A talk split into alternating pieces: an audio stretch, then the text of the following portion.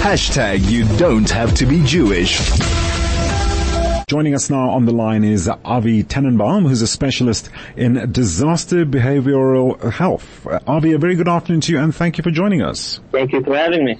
Great to have you on board, Avi. So, disaster behavioral health. That's exactly what we're going to be looking at, at the effects of psychological warfare and the extent to which, well, the ongoing ground battle, we're into day 73 now of the war in Israel, how it can affect one's immediate reaction and behavior. My first question to you, Avi, are we seeing a mounting concerning strain on troops right now, given we now enter day 73 of this horrific uh, war? Uh, yeah, there definitely is going to be burnout. People's mm-hmm. businesses are faltering. They're not seeing their family. Some people are feeling politically like it's not going the way they want. And just like a product uh, or any sort of endeavor, you know, there's a certain capacity for how much an item or a person can take until things start to wear down. Everything is wear and tear, and I think people have wear and tear too. So definitely. Indeed. Well, given the, in the light of the three hostages who uh, uh, who were just recently uh, accidentally killed uh, uh, by the IDF, how would the IDF deal with this going forward now? Yeah, it's really terrible. And in fact, we also had another event here in Jerusalem with a soldier that accidentally had friendly fire with uh, a man who was trying to stop a terror attack. Mm-hmm. Obviously, there's a legal aspect to it, and there's an operational aspect to it. So there are different angles of approaching these stories. It's always tragic. It's terrible. The ones that are ultimately res- are responsible are the terrorists that put us in these predicaments. But uh, definitely, human beings have a different psychology, a different way of showing up when they're in combat, when they're under stress. And uh, it's very hard for people to relate to that if they haven't been in those situations themselves.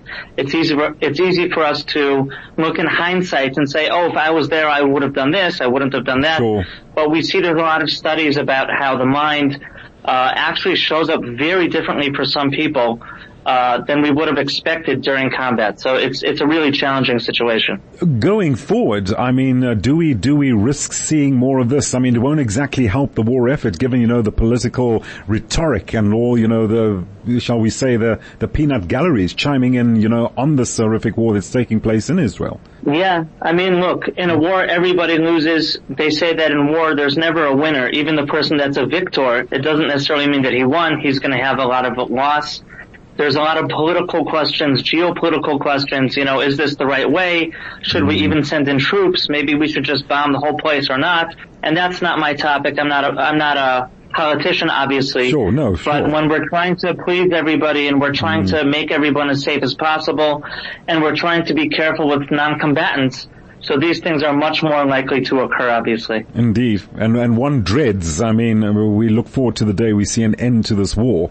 Uh, how will, how exactly the troops, those returning from the battlefront will now adapt and fit into society henceforth? It's not easy. It's mm. not easy. Israel has something unique about it that it has a reserve army as opposed to a regular hired army like in other countries. In this way, they have an advantage that they'll be able to slip back into their family, back into their home, their business. But at the same time, they're going to have trauma. They're going to have frustration. They're going to have bureaucracy. They have to deal with injuries. Even if all they had was just the uh, sores of carrying a bulletproof vest for two or three months, that's something that they have to go to physiotherapy for. Sure. There's definitely going to be fallout from it. Indeed. Avi, we're going to have to leave it there. We've just about run out of time, but thank you so much for joining us this afternoon.